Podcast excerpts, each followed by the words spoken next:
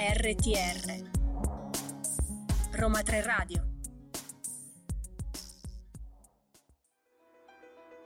We're able to transmit knowledge across Is mind. the mind the same as the brain? Does having a mind require Does neurons? the language we speak shape the way we think? Strong statement that language crafts reality. Consciousness is a necessary component of having a mind. For all we know, maybe computers do have Maybe minds. language doesn't craft reality. Could it be possible our mind actually extends beyond the boundary we consider to encapsulate ourselves? Buongiorno e bentornati qui ai Vuoti Cosmici, una nuova puntata. Eccoci ancora qua, siamo io che sono Simone E io sono Elisa, ormai vi siete abituati a sentire le nostre voci e tra l'altro oggi siamo in anticipo di ben 24 ore sull'episodio solito. meglio esatto, esatto, perché avevamo paura di fare tardi a questa puntata, quindi Esatto. abbiamo anticipato di tanto. Abbiamo detto ma perché non andiamo in onda mercoledì anziché giovedì? Così per la prima volta possiamo dire oggi abbiamo iniziato puntuali, addirittura in anticipo. Bellissimo. E sapete, sapete oggi di cosa vogliamo parlarvi? Oggi parliamo del vagare con la mente, quindi vi parleremo di quello che accade al nostro cervello quando magari immaginiamo ricordi passati oppure immaginiamo eventi futuri e quindi ci disloghiamo sostanzialmente dal, dal momento presente, una condizione che credo capita un po' a tutti quanti. Senza capita- credo, perché capita a tutti quanti. E tr- non si tratta solamente di distrarsi, per esempio, quando state a lezione e non state ascoltando il prof o la prof e vi distraete pensando ad altro. No, è una cosa che vi succede continuamente, perché come ben sappiamo tutti quanti, è impossibile non pensare. La nostra mente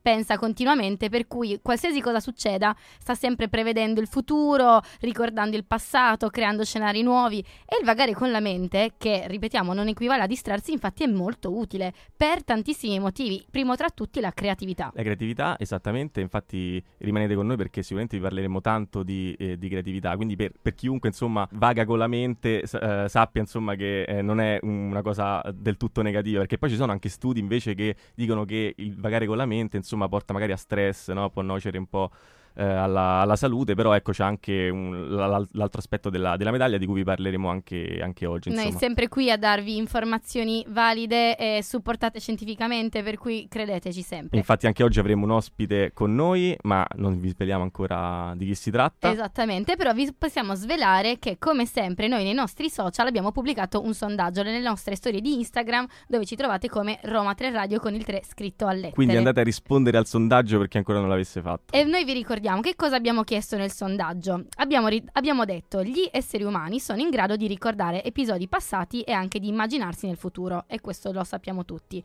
Ma vi abbiamo chiesto, secondo te, anche gli animali hanno questa capacità? Sì o no? Quindi avete ancora una mezz'ora di tempo prima che arrivi la nostra ospite a svelarvi la risposta a questo quesito, per cui andate sulla nostra pagina Instagram, votate, ma oltre a Instagram noi siamo anche su tanti altri social. Stiamo su Facebook, Twitter e su, Su eh, TikTok. TikTok, ov- ovviamente. Sempre come perché Roma siamo 3 super Radio. moderni.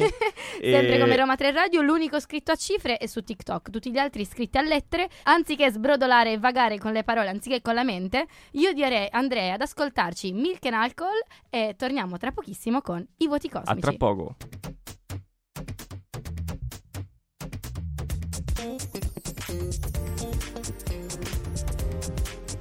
RTR, Roma 3 Radio. E dopo questo breve intermezzo musicale che ci ha fatto vagare con la mente pensando che cosa potesse dire la canzone, noi torniamo qua a parlarvi sempre di vagare con la mente. Che cosa si intende con questa terminologia? Noi ci riferiamo alla capacità di svincolarsi dal momento presente e a proiettarsi con l'immaginazione in eventi futuri o anche in ricordi passati. Sicuramente sarà capitato a tutti, ad esempio, sotto la doccia, di ritrovarsi d'improvviso a pensare a quello che avremmo fatto la sera o alla serata al cinema del giorno prima o a rimuginare su una situazione sgradevole o anche magari tipo immaginare una situazione piacevole tipo una promozione lavorativa ma soprattutto tutti dicono che la doccia sia il miglior momento per trovare le risposte giuste durante le litigate passate cioè quindi immaginate come vaghiamo con la mente in quel momento Tanto che viene addirittura eh, descritto come effetto doccia, cioè proprio Eh, esatto, cui... l'effetto doccia è il nostro vagare con la mente. Con questo noi intendiamo che la mente stava vagando. Comunque, sebbene molte ricerche, ecco, come vi stavamo accennando anche prima, sostengono che allontanarsi dal qui ed ora non aiuti ad essere felice, anzi al contrario comporti una dose di stress che nuoce il nostro sistema, infatti no, ad esempio la mindfulness cerca di riportare il più possibile le persone al eh, momento presente presente. Mm-mm. Altri studi invece sostengono che vagare con la mente sia però un alimento importante per la nostra appunto creatività. In particolare vi proponiamo uno studio recente condotto da Zach Irving, un professore di filosofia dell'Università della Virginia. Lo studio è stato pubblicato sulla rivistica Psychology of Aesthetics, Creativity and the Arts. E che cos'era? Qual era l'idea di partenza di questo studio? Volevano dimostrare che concentrarsi ossessivamente su un problema fosse in realtà il modo peggiore per risolverlo. Anzi, al contrario, prendersi una pausa e dedicarsi ad un'attività diversa e meno coinvolgente permette alla mente di vagare libera ed è così che arrivano poi le idee migliori. Per confermare questa tesi, Irving ha sottoposto a un esperimento 222 volontari, che erano in prevalenza donne, eh, a cui ha assegnato il compito di trovare ma- il maggior numero possibile di usi alternativi per un mattone o una graffetta in 90 secondi di tempo. Cioè, qua- quanti usi alternativi di un mattone o di una graffetta possiamo immaginare? Io in- anche in 100.000 secondi ne trovo tre, esagerando. Vabbè. Divisi in modo casuale, eh, dovevano svolgere uno dei due compiti. I partecipanti del primo gruppo dovevano guardare una scena coinvolgente di tre minuti di Harry ti presento Sally, il famoso film che conoscete tutti, mentre quelli del secondo gruppo dovevano guardare un filmato abbastanza noioso della stessa durata, in cui c'erano alcuni uomini che piegavano il bucato. Molto noioso, decisamente. Alla fine, tutti quanti poi hanno dovuto riferire quanto la loro mente avesse vagato durante la diversa visione del filmato. Esattamente, è così emerso che coloro che avevano visto il video coinvolgente del film avevano avuto molte più risposte rispetto a chi aveva invece solo visto la clip più noiosa. Questo perché durante la visione della sequenza cinematografica c'è stata una correlazione positiva fra la mente che vagava e le generazioni di idee creative, al contrario di quanto stesse succedendo per chi vedeva il filmato della lavanderia. Quindi ecco, il vagabondare della mente stimola la creatività, ma solo quando la mente mantiene un certo livello di attività durante l'esecuzione di compiti moderatamente coinvolgenti. Cioè, la noia assoluta in questo caso non aiuta, ma un'attività che ci mantiene ancorati a un'azione semplice e pratica, quindi come anche fare la doccia, ci consente al tempo stesso di farci dei viaggi mentali. Quindi, no- se avete un blocco creativo, tipo il blocco dello scrittore, o non sapete scrivere la vostra tesi di laurea, fatevi una bella doccia, andate a farvi una passeggiata, un qualcosa di semplice che poi vi ristimola la creatività e vedete poi come vi rimettete in marcia. O se anche la puntata dei poti cosmici eh, vi fa va- vagare un po' col- con la mente, siamo comunque contenti perché magari vi sta per far sorgere qualche idea creativa. A proposito di creatività, di- direi di, di andare in musica. ascoltiamo Lili Marlene e torniamo tra pochissimo con i voti cosmici.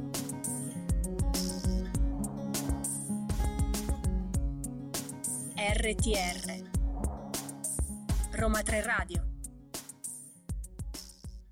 15 e 15 abbiamo aspettato l'ultima nota per, l'ultima nota per, per rientrare. 15 Volevamo farvela 15, sentire tutta la Bentornati canzone. qui ai Voti Cosmici, stiamo parlando di- delle nostre menti che vagano, la mente che vaga, ma cosa fa il cervello mentre la mente vaga? Noi che siamo scienziati cognitivi dobbiamo darvi la risposta. Ecco, soffermiamoci ora a vedere quali sono i sistemi cognitivi che permettono le divagazioni mentali. Ecco, secondo l'ipotesi del cervello narrativo, la nostra mente è costituita da tre sistemi interconnessi: il sistema di navigazione dello spazio, mental space travel, il sistema di navigazione del tempo, il mental time travel, e il sistema di elaborazione degli stati mentali altrui, il mind reading. Ecco, questi sistemi lavorano insieme e ci consentono di comprendere e produrre storie, ma per fare ciò permettono alla nostra mente quindi di dislocarsi dal momento presente per proiettarsi in eventi passati o futuri, oppure con il mind reading nella mente degli altri. Ok, entriamo un po' più nello specifico e parliamo di ognuno di questi sistemi. Iniziamo dal mental time travel, che è formato da due componenti. Uno è la memoria episodica, che riguarda i ricordi passati, la cognizione prospettica eh, e la cognizione prospettica che invece riguarda quelli futuri. Il mental time travel, quindi, rappresenta quella capacità umana di ricordare gli eventi passati e anche immaginare scenari futuri, consentendo quindi agli individui di proiettarsi mentalmente al di là del presente e quindi così viaggiano nel tempo attraverso la memoria e l'immaginazione. Sì, è un sistema cognitivo fondamentale per la nostra memoria, la nostra pianificazione, la comprensione di noi stessi nel contesto temporale, perché ci permette di dare un senso al nostro passato, di immaginare il nostro futuro e di orientarci anche nel presente. Questo processo cognitivo è essenziale per la nostra capacità di pianificazione, anticipazione, presa di decisione e comprensione del sé in relazione quindi al passato e al futuro. Quindi attraverso il viaggio mentale nel tempo siamo in grado di collegare esperienze passate a influenze presenti e immaginare e prevedere possibili conseguenze future delle, delle nostre azioni. Ma i viaggi mentali non possono essere sconnessi anche dall'immaginare un luogo e uno spazio nel quale ci proiettiamo. Per questo è importante anche parlare del mental space travel. Questo è quella capacità che ci consente di navigare nello spazio, come dice il nome.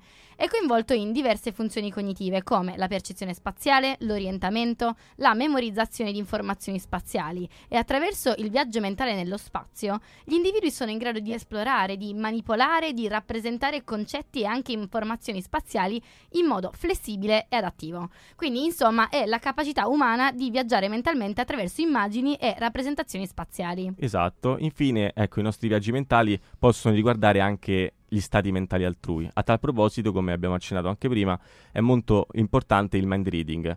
È eh, la nostra capacità di leggere le intenzioni degli altri ed è uno dei sistemi cognitivi alla base dell'origine e del funzionamento del linguaggio che più volte sicuramente ne abbiamo parlato anche nelle vecchie puntate de- dei vuoti cosmici. Quindi eh, insomma, è grazie ad esso se possiamo sganciarci ecco, dalla nostra mente e proiettarci invece nella mente eh, degli altri. Quindi tutti questi sistemi sono mm, eh, teorizzati secondo l'ipotesi del cervello narrativo, quindi non sono finalizzati solamente a descrivere il nostro vagare con la mente, ma sono alla base della capacità umana de- proprio dell'uomo di raccontare storie. Sì, e soprattutto anche di comprendere la realtà, perché eh, ci permettono anche di comprendere la realtà sempre in relazione a eventi passati e eventi futuri. Eventi futuri in relazione alle altre persone. Per cui questi, questi dispositivi sono la base praticamente della vita umana in generale. Noi abbiamo ancora tantissimo da dirvi a riguardo, però torniamo in musica per qualche minuto, ascoltiamo Profumo di Mischeta e torniamo qui a parlarvi della mente che vaga.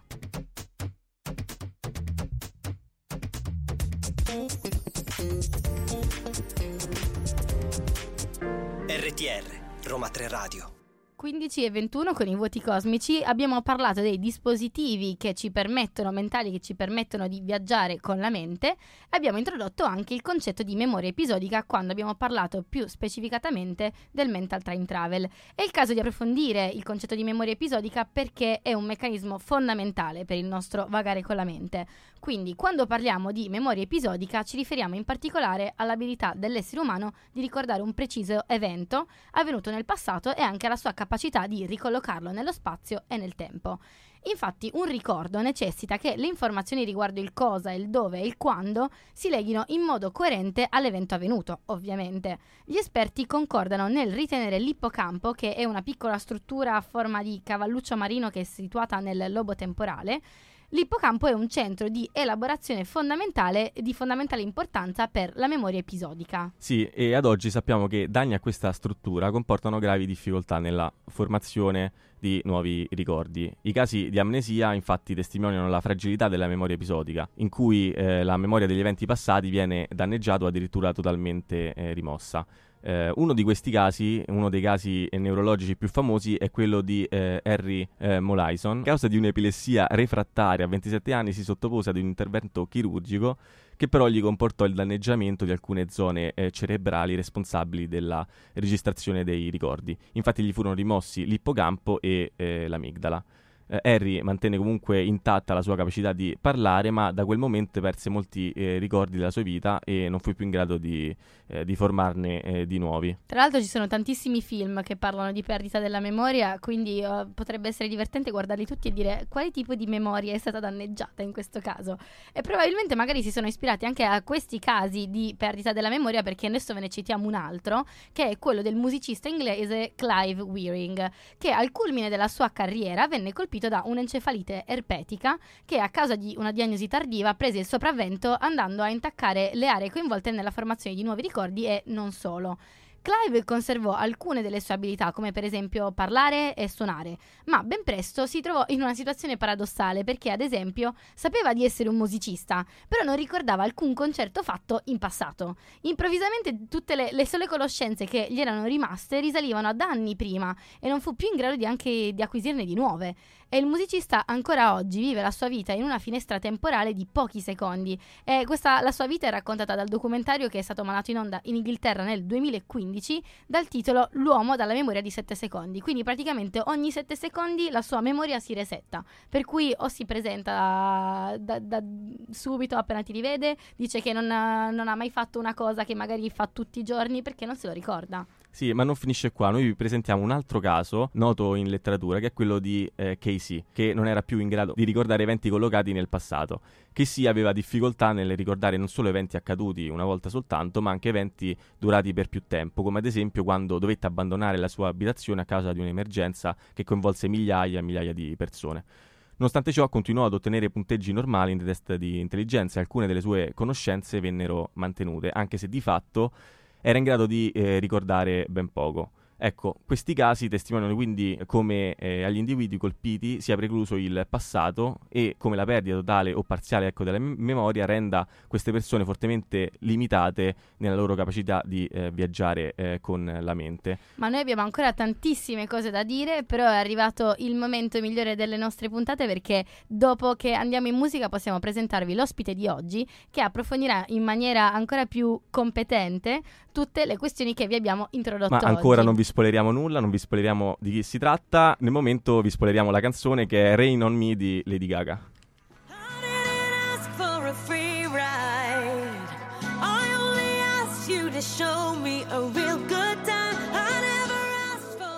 15 e 28, eccoci tornati qui ai vuoti cosmici, stiamo parlando della mente eh, che vaga, è arrivato il momento eh, più atteso e più bello della puntata, ovvero il momento del- dell'ospite. E oggi abbiamo qui con noi Valentina eh, De Rio, che è assegnista di ricerca presso l'Università di Roma 3. Laureata in scienze cognitive della comunicazione e dell'azione, ha conseguito un dottorato di ricerca in filosofia con una tesi sulla relazione tra la memoria episodica e l'immaginazione del futuro. Inoltre fa parte del Cosmic Lab, laboratorio di ricerca coordinato dal professor eh, Francesco Ferretti, che si occupa di indagare i eh, fondamenti cognitivi e neurali del, del linguaggio, della comunicazione e eh, dell'interazione eh, sociale. Benvenuta qui, Grazie, Valentina. Grazie, buon pomeriggio a tutti. Valentina, grazie ancora di essere venuta qui con noi. E noi eh, abbiamo parlato di eh, memoria episodica e eh, dal momento insomma, che tu l'hai approfondita molto nella eh, tesi eh, di dottorato, vogliamo chiederti appunto che cos'è la memoria episodica, come funziona e qual è la sua importanza per, per l'essere umano. Ok, sì, allora come avete anticipato la memoria non è una facoltà unitaria, quindi esistono vari tipi di memoria e diciamo che la memoria episodica rappresenta quella che noi consideriamo essere la memoria per, per eccellenza.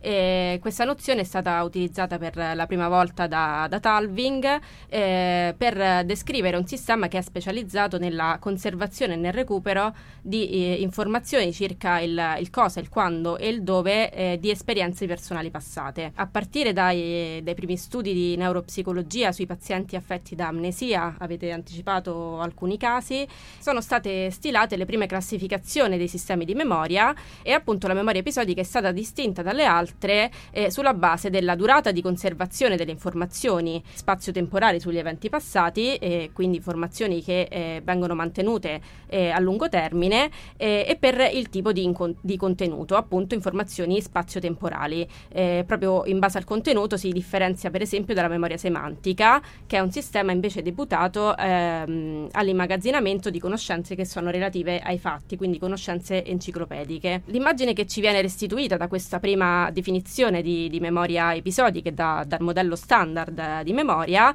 è compatibile quindi con quell'idea che tutti abbiamo di memoria, l'idea diciamo comune e intuitiva che, eh, che la memoria è un sistema che funziona come una sorta di, di archivio eh, in cui eh, le informazioni circa le nostre, mm, le nostre esperienze personali eh, sono, sono conservate sotto forma di, di traccia, quindi i, ritro- i ricordi sono eh, salvati e possono essere eh, in ogni momento recuperati e riprodotti in maniera fedele all'evento che, che abbiamo vissuto. Più avanti però una serie di, di evidenze empiriche provenienti da un lato sviluppato da un filone di studi comportamentali sui falsi ricordi, eh, la cui pioniera è stata Elizabeth Loftus, e, e da studi di, di, neuroimaging dall'altro lato, è stata messa in evidenza la natura eh, ricostruttiva della, della, memoria, eh, della, memoria, episodica. Vale a dire che quando rievochiamo un episodio del nostro passato non stiamo eh, semplicemente recuperando eh, da un archivio interiore le tracce di quel ricordo, ma lo stiamo eh, attivamente ricostruendo. Quindi stiamo ricostruendo una rappresentazione nuova e online eh, di quell'episodio eh, che non necessariamente eh, richiede, eh, questo lo, lo, dicevate prima, un, um, un, legame causale con l'evento che abbiamo vissuto originariamente. Per questo motivo la memoria è quindi soggetta a continue distorsioni, i ricordi possono essere modificati e possono subentrare queste distorsioni nelle varie fasi del processo, dall'immagazzinamento al mantenimento e al recupero. Per esempio nel corso della rievocazione di un ricordo il contesto emotivo può influire sul contenuto di quel ricordo. Quindi diciamo che i nostri ricordi non sono mai puri, esattamente esattamente come è successo. Esattamente, sono delle ricostruzioni di, dell'evento che abbiamo vissuto. Questo come anticipo eh, mette ovviamente eh, in risalto l'inattendibilità della memoria, però eh, riguardo alla sua funzione, anche se può sembrare controintuitivo, è proprio eh, l'inattendibilità e questa flessibilità della memoria episodica a costituire un, un forte vantaggio adattativo per, mm-hmm. per, la specie umana e non solo. E il fatto che si tratti di un sistema che consente di estrarre informazioni combinarle in maniera eh, appunto flessibile e sempre nuova, è infatti funzionale all'uso di queste informazioni per simulare e pianificare il futuro. Quindi la funzione della memoria non è quella di riprodurre fedelmente il passato, ma è quella di fornire il materiale per immaginare il futuro. Siccome il futuro non è un'esatta ripetizione del passato, questo carattere flessibile è funzionale alla nostra immaginazione. Ovviamente questa funzione prospettica non è l'unica funzione della, della memoria episodica, eh, la memoria episodica infatti insieme ad altre competenze affettive, a sistemi di autocontrollo e ad altri sistemi, eh, è una delle competenze alla base della costruzione dell'identità personale e in particolare nella, nella sua forma più complessa, cioè l'identità narrativa. Quindi questa nuova eh, riformulazione, questa nuova idea di memoria co- che ha questa natura ricostruttiva e che serve, è funzionale alla simulazione del, put- del futuro, ne, ne, mette in evidenza la somiglianza con uh, i meccanismi eh, che sono alla base dell'immaginazione episodica. Eh, cioè quei meccanismi eh, che ci permettono di eh, proiettarci mentalmente in scenari alternativi che sono dislocati nel tempo, ma non solo, come dicevate prima, anche in altri spazi o nelle menti degli altri. Quindi la memoria episodica eh, in questa nuova configurazione assume la forma di un viaggio mentale all'indietro nel tempo. Ecco, noi adesso vogliamo anche approfondire la relazione mh, tra il passato e il futuro tramite la memoria episodica, però andiamo ad ascoltarci velocemente Sad Story e torniamo qui tra pochissimo a parlare della mente che vaga.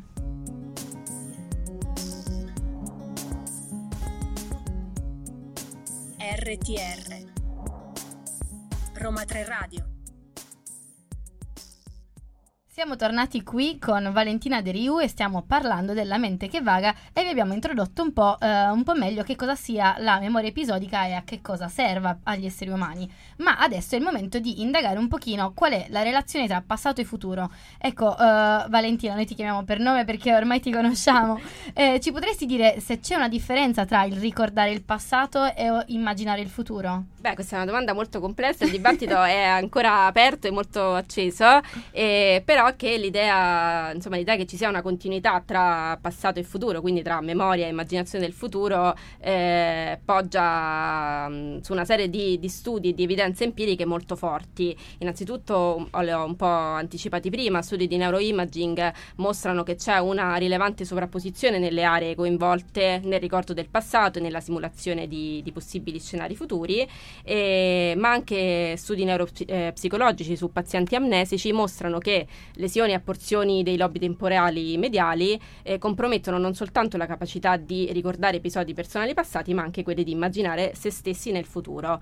Quindi alla luce di questi dati, come dicevo prima, eh, la memoria episodica è stata riconfigurata come una funzione particolare di un dispositivo cognitivo più generale, il mental time travel, che ci consente di viaggiare mentalmente avanti e indietro nel tempo. Questa è l'idea che è alla base del- dell'ipotesi attualmente più in voga eh, all'interno della- degli studi sulla memoria, cioè l'ipotesi costruttivo-simulazionista, eh, secondo cui appunto la memoria non è altro che una forma di immaginazione che simula il passato. Eh, certo, la deriva più radicale di questo modello è che non c'è alcun modo, eh, non rimane nessun modo di distinguere tra eh, un ricordo reale e l'immaginazione, perché non c'è nessun tipo di, di legame con l'evento originario. Quindi se, se io ad esempio sto adesso sto ricordando che quando uscivo da scuola mi capitava spesso di vedere questa bandiera gialla che era appesa nella- a una delle finestre di fronte, ero, ero piccola e mi, la notavo sempre. Beh, questa potrebbe essere una, una ricostruzione che io sto facendo, potrebbe essere un evento in realtà che non è mai avvenuto, posso essere influenzato da altri fattori.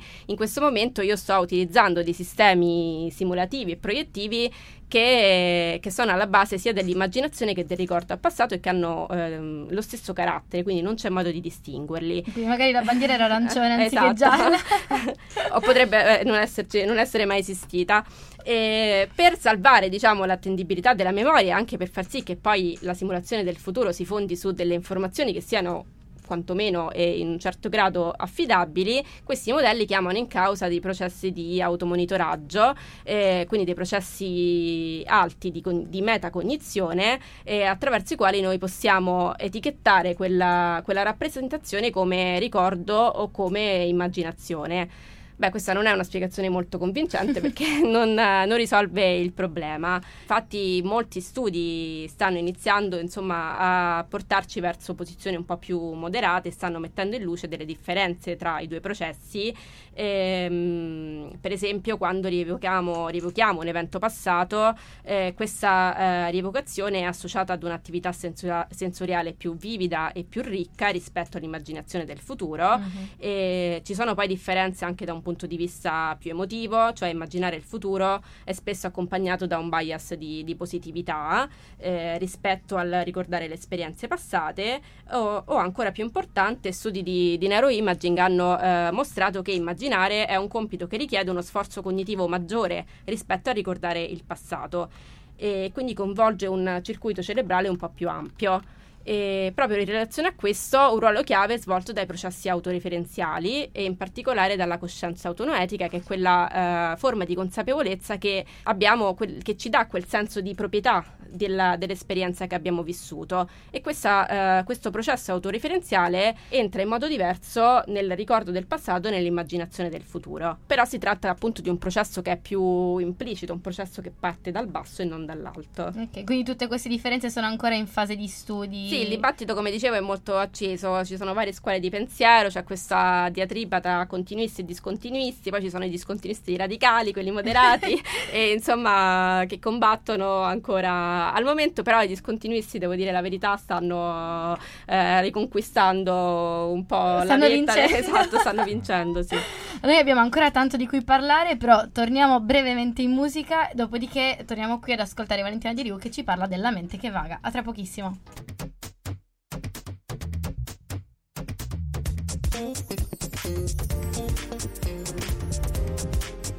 RTR, Roma 3 Radio. Bentornati qui ai Vuoti Cosmici, stiamo parlando ancora della mente eh, che vaga, continuiamo a, a approfondire delle questioni, in particolare volevamo chiedere appunto se immaginarci nel futuro, ricordare un evento passato è una capacità che riguarda ecco, solo gli umani o anche eh, gli animali, quindi cosa ci dicono ecco, gli studi sulle altre specie a, a riguardo. Bene, sì, anche qui il dibattito, devo dire, è feroce e apertissimo, eh, però mh, allora, noi sposiamo una, una continuità dal punto di vista evoluzionistico, quindi sicuramente la proiezione nel futuro, ma anche il ricordo nel passato, eh, può essere rintracciato a diversi livelli anche in altre specie animali, a- anche molto lontane da noi. Ad esempio, le ghiandaie, un tipo di, di- di uccello, è stato osservato che non soltanto sono in grado di recuperare il cibo dove l'avevano nascosto eh, precedentemente, quindi di recuperare questa, questa informazione, ma scelgono anche eh, di tornare prima dove hanno nascol- nascosto il cibo che deperisce più velocemente. Questo fa pensare che sfruttano questa informazione per pianificare una- un comportamento da mettere in atto ai fini ovviamente adattativi. Anche i nostri parenti più prossimi, cioè le grandi scimmie, mostrano comportamenti orientati al futuro. Eh, per esempio è stato osservato che ehm, individuano e conservano gli utensili migliori eh, di cui avranno bisogno non nel presente ma più avanti nel tempo. Qui c'è un esempio molto simpatico che Corballis eh, descrive nel suo libro che si intitola appunto La mente che vaga e c'è questo scimpanzé di, eh, mi sembra in uno zoo del Canada eh, che appunto nasconde dei sassi in attesa dei visitatori per la- ranci- lanciarglieli Ah, poi sì. eh, non appena arrivano fuori dalla gabbia. Capacità quindi- di pianificazione violenta e esatto, vendetta. esatto. Dic- eh, diciamo che non, non a fin di bene, però c'è pianificazione. E, mh, quindi, come dicevo prima, chiaramente il dibattito è aperto.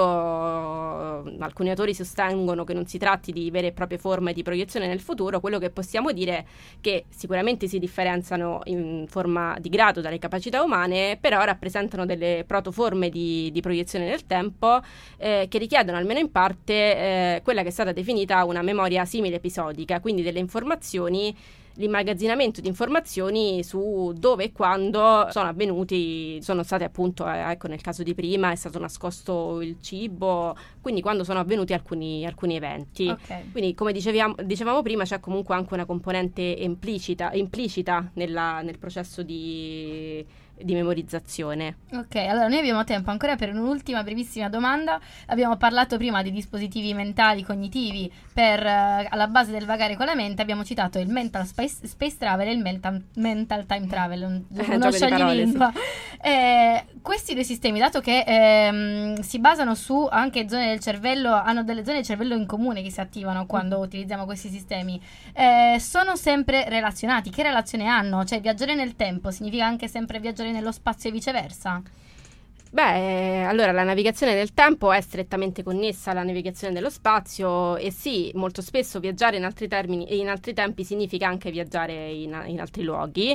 E non si tratta però soltanto di una metafora, il nesso tra il tempo e lo spazio è evidente anche da una connessione a livello dell'anatomia cerebrale, quindi come anticipavate prima eh, c'è una, una condivisione di alcune aree che fanno parte di un network cerebrale che si attiva eh, in generale quando ehm, mettiamo in atto meccanismi di proiezione e simulazione, quindi ci allontaniamo, ci dislochiamo dal momento presente per proiettarci e simulare eventi che, ehm, che non sono nel qui e ora e che sono in un altro tempo, in un altro spazio o nella mente negli- degli altri. E diciamo il, ehm, la stazione centrale di questo network è appunto l'ippocampo, che ha un ruolo chiave sia nella, nella memoria, perché qui sono conservate le sequenze eh, di, di informazioni appunto che eh, messe insieme poi ricostruiscono ehm, quello che è insomma il, il ricordo e sia il luogo, è la base delle mappe mentali che ci permettono quindi di eh, navigare nello spazio e di eh, costruire la, la nostra, la nostra ro- rotta e la nostra mappa mentale per- verso, verso una meta. Ok, grazie mille. Io direi che abbiamo approfondito l'argomento. Per quanto oh, tutte le domande che ti abbiamo fatto sono riguardo dei dibattiti, come hai detto tu, accesissimi, Esatto, apertissimi. per cui noi dovremmo anche consigliare dei materiali perché affinché la gente si documenti, diciamo, da sola per scegliere quale- con quale posizione si identifica di più. E noi, Valentina, ti ringraziamo tantissimo. Grazie Eh, a voi. Grazie tante anche per essere venuta fin qui. Beh dai, ero qua dietro, devo dire la verità. Apprezziamo comunque, grazie mille. Noi ti auguriamo buon lavoro e buona giornata. Beh, grazie a voi, Grazie. buon lavoro.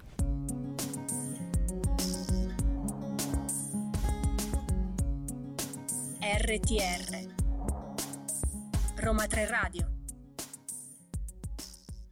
Din din din è arrivato il momento della rubrica suggerimenti ed è il momento in cui noi vi dimostriamo che tutto quello che diciamo durante le nostre puntate, lo diciamo insieme Simo, non è fuffa. Fuffa, non è fuffa, ma Elisa ormai eh, puoi anche semplicemente fare il din din din, si capisce già che siamo arrivati a questo momento. Esatto, perché se non vi bastasse eh, l'intervista ai nostri ospiti, che sono sempre ospiti di qualità, voi potete continuare a informarvi sui temi che vi proponiamo in ogni puntata autonomamente, tramite libri, articoli, video, documentari, giochini, qualsiasi cosa. Il primo testo che vogliamo consigliare è quello di Corballis, intitolato per l'appunto La mente che vaga. Cosa fa il cervello quando siamo distratti? Esperimenti. In questo libro l'autore parla di cosa accade al nostro cervello quando vaghiamo con la mente. Lui ha una visione eh, positiva del divagare, eh, insomma abbiamo già parlato della creatività, no? il nostro vagare Mhm. con la mente ci porta a- a- ad essere appunto eh, creativi. creativi, avere idee, insomma magari a non focalizzarsi troppo su un problema per risolverlo, ma magari a fare altro e poi magari l'idea per risolverlo ci viene là. E quindi sostiene infatti che eh, si tratta di una capacità, quindi quella del vagare della mente, che ci rende, eh, ci rende unici, anche se questo unici tocca sempre stare un po' attenti. Esatto, perché poi, perché poi lo approfondiamo più tardi. Nel frattempo, voi vi- noi vi anticipiamo che questa visione positiva è anche condivisa da Malia Mason, che ha tenuto un TED Talk, qui adesso vi consigliamo oh, un video, eh, intitolato Mind Wandering. In questo TED Talk, attraverso gli esperimenti di brain imaging, studia le ragioni per cui la mente è spinta a vagare, nonostante i numerosi sforzi di mantenere la nostra mente concentrata sul compito da svolgere, tipo studiare. Infatti, eh, Malia Mason spiega come quando una persona vaga con la mente, in realtà si sta concentrando su intenzioni non realizzate oppure affari incompiuti. Quindi sognare ad occhi aperti consente, consente di pianificare la propria prossima mossa e anche di concentrarsi sui propri obiettivi, per cui alla fine ci suggerisce che la cosa importante è trovare un equilibrio tra il compito da svolgere e il mind wandering. Sì, e se volete eh, vedere un altro video vi consigliamo la prima puntata della miniserie di Netflix intitolata La mente in poche parole. Gli episodi durano solo una ventina di minuti, quindi non dovreste perdere la concentrazione. il primo, ma pure se la perdete eh, va bene lo stesso, il primo in particolare parla della memoria. Grazie a studi ed esperimenti eh, spiega il modo in cui il cervello elabora, memorizza e recupera i eh, ricordi e come mai alcuni di questi eh, si rivelino appunto poi inaffidabili. Parla dei differenti tipi di memoria e anche della straordinaria capacità dei tassisti di Londra di, di muoversi attraverso le 25.000 strade della, della città. Eh, degli studi condotti sui loro cervelli, infatti, è stato visto come il loro ippocampo fosse cresciuto enormemente dopo aver memorizzato l'intera mappa della città, a, conferma- a confermare il ruolo principale di questa struttura cerebrale che svolge ecco, nella navigazione spaziale. E infine noi torniamo al nostro professor Ferretti che salutiamo, Che salutiamo. abbiamo citato poco fa durante la puntata. Se siete interessati agli aspetti linguistici e narrativi della questione vi suggeriamo di leggere il libro del professor Ferretti intitolato L'istinto persuasivo, come e perché gli umani hanno iniziato a raccontare storie. Qui il professore sostiene che il tratto distintivo del linguaggio risieda nella capacità di raccontare storie e che gli esseri umani sono gli unici capaci di farlo. E l'obiettivo, sarebbe, l'obiettivo del raccontare sarebbe la persuasione, ossia convincere gli altri a fare qualcosa. Sì, perché tutti questi dispositivi che ci permettono di vagare con la mente, di cui vi abbiamo parlato, sono molto importanti anche per il linguaggio. Quindi qua ci potremmo fare proprio tutta un'altra puntata perché le cose da dire sarebbero tantissime. Ma abbiamo le ultime cose da dire perché noi vi abbiamo detto all'inizio della puntata che abbiamo pubblicato un sondaggio nella nostra pagina Instagram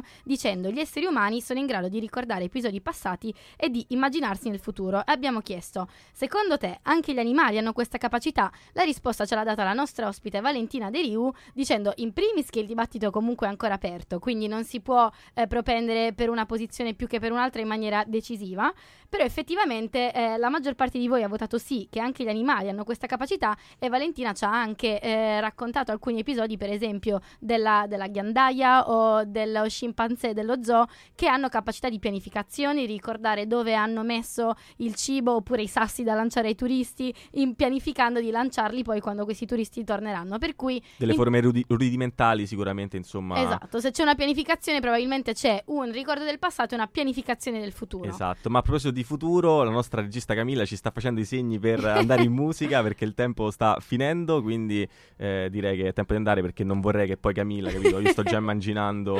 Simo, ti dedico la prossima canzone, Better Man. A tra Grazie. pochissimo.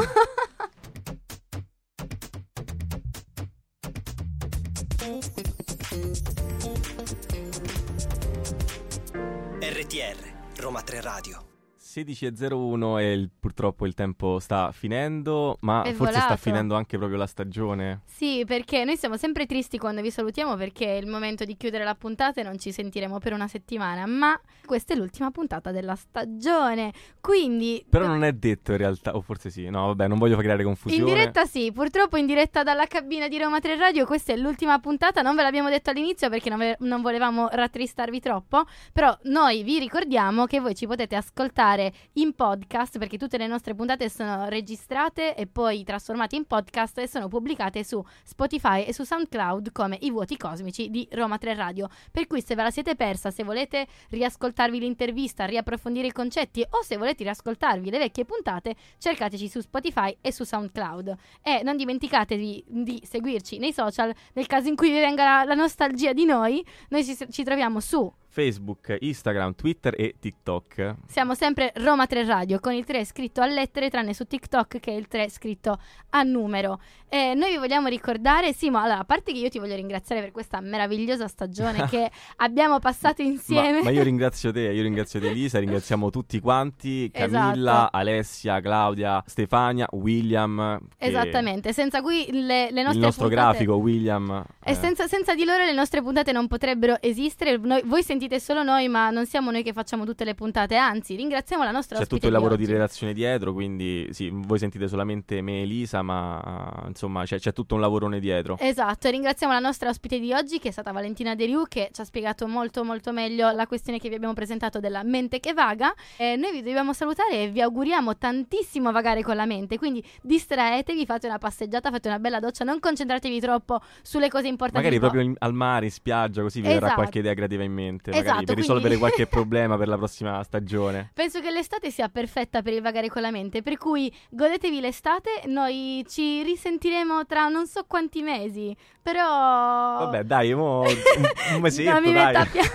Un mesetto, due mesetti massimo. Tre mesetti. E siamo di massimo. nuovo qua anche perché ci avremo tanto ancora di cui, di cui parlare, quindi non, non ci fermeremo Sempre qui. di qualità, tra l'altro. Allora, noi vi lasciamo, rimanete però connessi perché adesso c'è una nuova puntata di Chuck si gira, per cui ancora programmi di qualità, sempre qua su Roma 3 Radio e vi lasciamo per l'ultima volta con la nostra meravigliosa sigla in diretta. Ciao a tutti. We're able to transmit knowledge across Is the mind. mind the same as the brain? Does having a mind require Does the language we speak shape the way we think? Strong statement that language crafts reality. Consciousness is a necessary component of having a mind. For all we know, maybe computers do have one. Maybe language doesn't craft reality. Could it be possible? Our mind actually extends beyond the boundary we consider to encapsulate ourselves.